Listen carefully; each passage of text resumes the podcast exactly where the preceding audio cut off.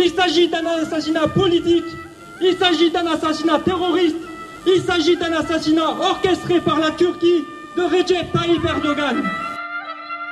Un asesinato político ordenado por los servicios secretos exteriores en suelo francés. Las autoridades francesas se niegan a levantar el secreto de defensa. Un imbroglio diplomático entre Francia y Turquía que quiere evitarse. El caso tiene todos los elementos de un thriller político al que subyace la causa de un pueblo oprimido.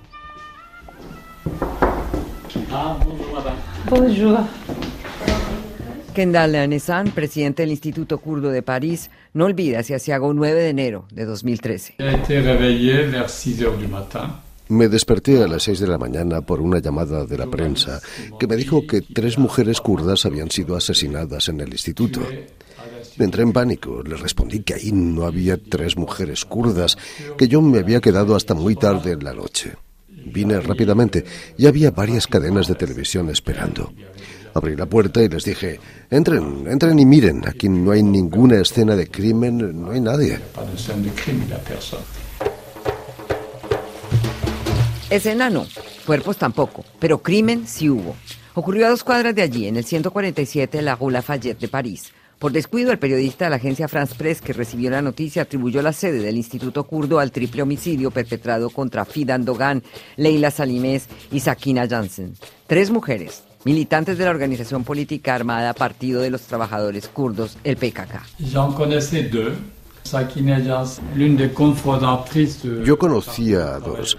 Sakina de Janz, cofundadora del Partido de Trabajadores del Kurdistán, el PKK, y que para los kurdos, más allá de las opiniones políticas, era una heroína, porque ella había pasado cerca de 20 años en la prisión turca. Fue brutalmente torturada, incluso le mutilaron los senos. En fin, escenas de horror. Y ella resistió. Nunca cedió a los torturadores del régimen de Turquía. Luego vino a Europa para curarse y refugiarse. Yo la recibí dos o tres veces. Ella estaba a cargo de la organización de la comunidad kurda, específicamente de las mujeres. La segunda era una joven encargada de las relaciones internacionales de su asociación, que incluso había encontrado a François Hollande cuando era primer secretario del Partido Socialista. Hollande, que en ese momento era presidente de Francia, dijo que conocía a una de las víctimas. La tercera era una joven, eh, creo que había venido de Alemania a una reunión. Omar Guiney, el asesino, era el chofer de la líder del PKK, Sakina Yances. La investigación judicial estableció que se trataba de un miembro del grupo ultranacionalista turco Los Lobos Grises y que tenía vínculos con el MIT, los servicios secretos turcos. Fueron asesinadas por el chofer, que en realidad era un militante de extrema derecha infiltrado en la organización. Él las condujo hasta la sede de ese centro. El hombre tenía una mochila con sus cosas de deportes dentro del auto. Les dijo que iba a buscar algo y regresó del auto con su revólver y las mató a sangre fría.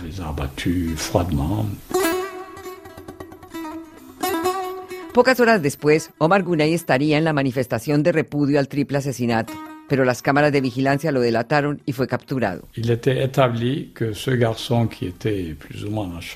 Se demostró que ese muchacho, prácticamente desempleado, tenía cuatro o cinco teléfonos celulares, una docena de vestidos de marca y varios pasaportes, que había hecho unos diez viajes a Turquía en 2012, incluso poco antes del triple crimen.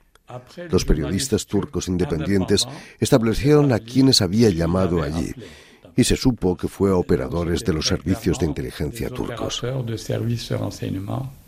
La justicia francesa pidió a sus pares turcos la información detallada sobre los destinatarios de esas llamadas. El Estado turco nunca respondió y la investigación no pudo avanzar. Y la diplomacia francesa frente a Turquía se quedó muda, silenciosa. Matar a tres mujeres en pleno centro de París, poner en aprietos al gobierno francés, que tiene la reputación de ser procurdo en el plano jurídico, político y diplomático, es muy grave. No hubo reacción internacional, tampoco en Francia, aparte de alguna declaración temprana del ministro del Interior. El presidente de la República no puso ni la energía ni los medios necesarios para que se hiciera justicia. El juicio a Omar Gunei nunca se llevó a cabo. El 17 de diciembre de 2016, el presunto asesino murió en prisión de un tumor en el cerebro. Los abogados me dijeron que no había informe de autopsia. No saben de qué murió. En fin, de ahí el sentimiento en la comunidad kurda de denegación de la justicia. Y cuando hay denegación de la justicia, hay cólera.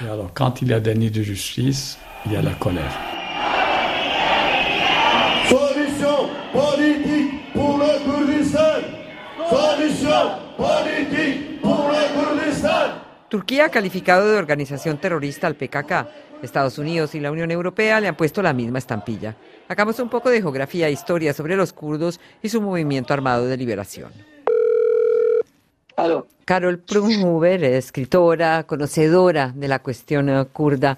Carol, ¿quiénes son los kurdos? ¿Un pueblo? ¿Una nación sin país? Bueno, mira, los kurdos son una nación, pero sin un Estado. Las cifras varían entre 30 y 45 millones. En Turquía son más o menos entre 15 y 20, en Irán entre 10 y 12, en Irak entre 8 y 8.5, en Siria más o menos 3.6 y en Europa, la diáspora, hay más o menos un millón, doscientos mil, un millón y medio de kurdos. ¿Por qué los persiguen? En sus tierras hay petróleo y hay recursos minerales y hay una cosa muy importante, las nieves que se derriten en las montañas de Kurdistán es lo que va a alimentar los grandes ríos, los acuíferos, digamos, de esa zona. Son tierras ricas y los países que se han creado en torno a sus tierras, pues no quieren darles el usufructo de sus recursos.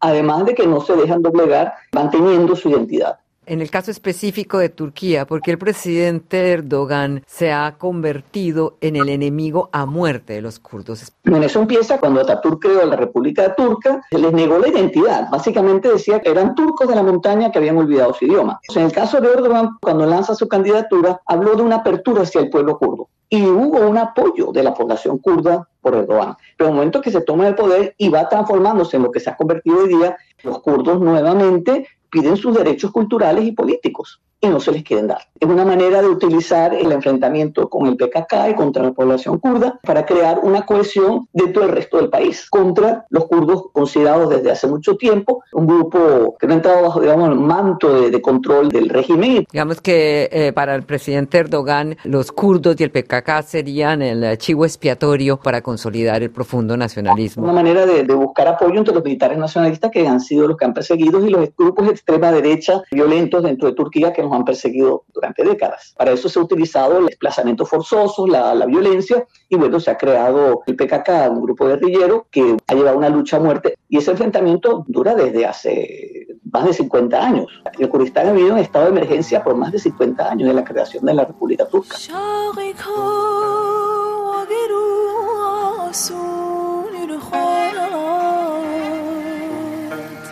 Con apoyo logístico y financiero de Estados Unidos, las fuerzas kurdas han neutralizado y expulsado a los yihadistas del Estado Islámico o Daesh del noreste sirio y de Irak. También se encargan de los campos de prisioneros sobrepoblados de islamistas en esta región. Acusados de terroristas por Turquía, los combatientes kurdos son blanco de operaciones militares de parte del régimen de Erdogan.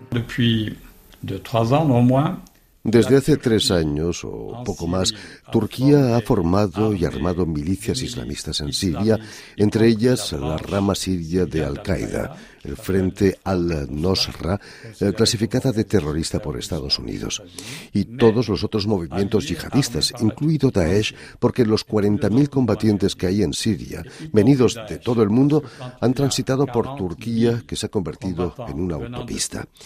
Y si algunos refugiados quieren pasar de Siria a Turquía, entonces la frontera es impermeable, los detienen, los ejecutan. Pero como el gobierno turco quiere tumbar al régimen sirio, sirve de autopista a los yihadistas. Todo Occidente lo sabe, pero como es miembro de la OTAN, nadie ve nada. Y ahora el gobierno turco quiere que se integren a la lista de organizaciones terroristas a los kurdos y sirios también, que han combatido y vencido en el terreno a Daesh. Esa es la condición que Turquía impone a Suecia y Finlandia para aprobar de su integración a la OTAN.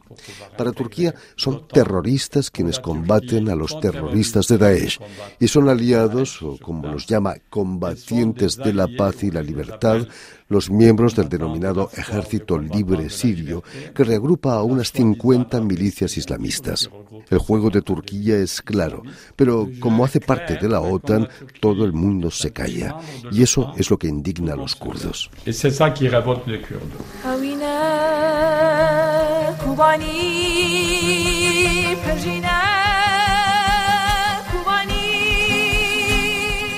De esos combatientes kurdos que luchan contra Daesh o Estado Islámico hacía parte Emine Kara, asesinada el 23 de diciembre de 2022, también en el distrito 10 de la capital francesa.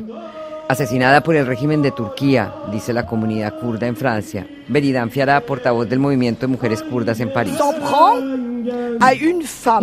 Arremetió contra una mujer, pionera del movimiento de mujeres kurdas, una mujer que combatió contra el Estado Islámico, contra Daesh, que fue herida en Raqqa, que vino aquí e hizo una solicitud de asilo que le fue negada por Francia. El asesino, William Malé, conductor de tren francés y jubilado, acababa de ser puesto en libertad tras pasar un año en prisión sin juicio.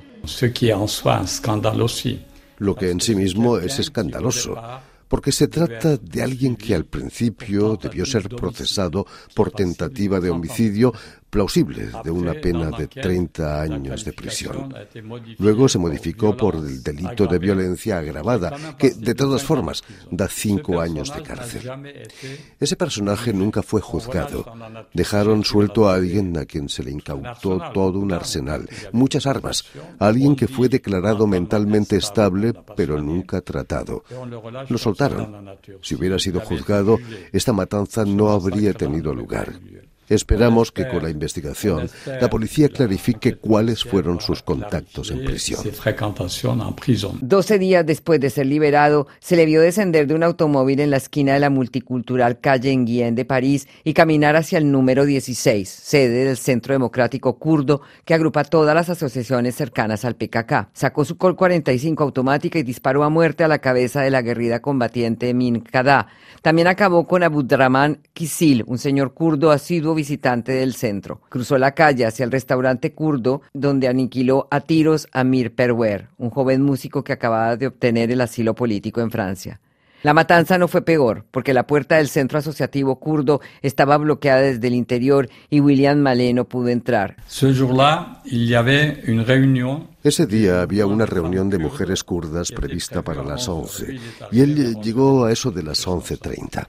En su maleta se encontraron tres cargadores llenos y una cincuentena de cartuchos, o sea, con qué cometer una masacre de 40 o 50 personas. Todo eso no se puede atribuir al azar o, a puras coincidencias.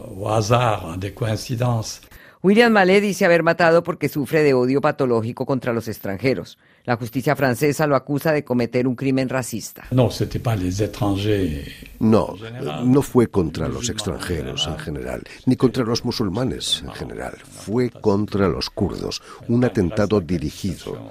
Lo califican de racista. Para nosotros es un ataque terrorista, porque jurídicamente es importante. Pues hace 10 años, cuando hubo el triple ataque, el presidente de la República lo calificó de atentado terrorista. Y ahora pasó lo mismo. La clasificación de ataque racista es menos grave. No es la misma autoridad. No hay los mismos medios.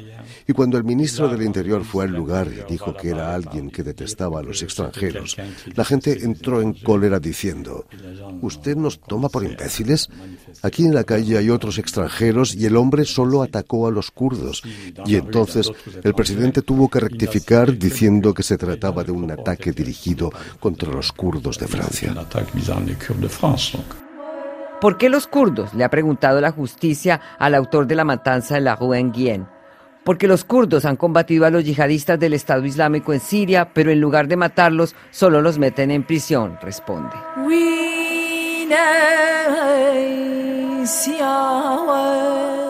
Los dos triples asesinatos perpetrados contra los kurdos en la capital francesa forman parte de una serie que tras el del marroquí anticolonialista Mehdi Ben Barka, la activista antiapartheid de la ANC Dulcie September o el abogado pro liberación de Argelia Ali Mesili, parece inclinar a París del estatus de capital de asilo político al de cementerio de opositores.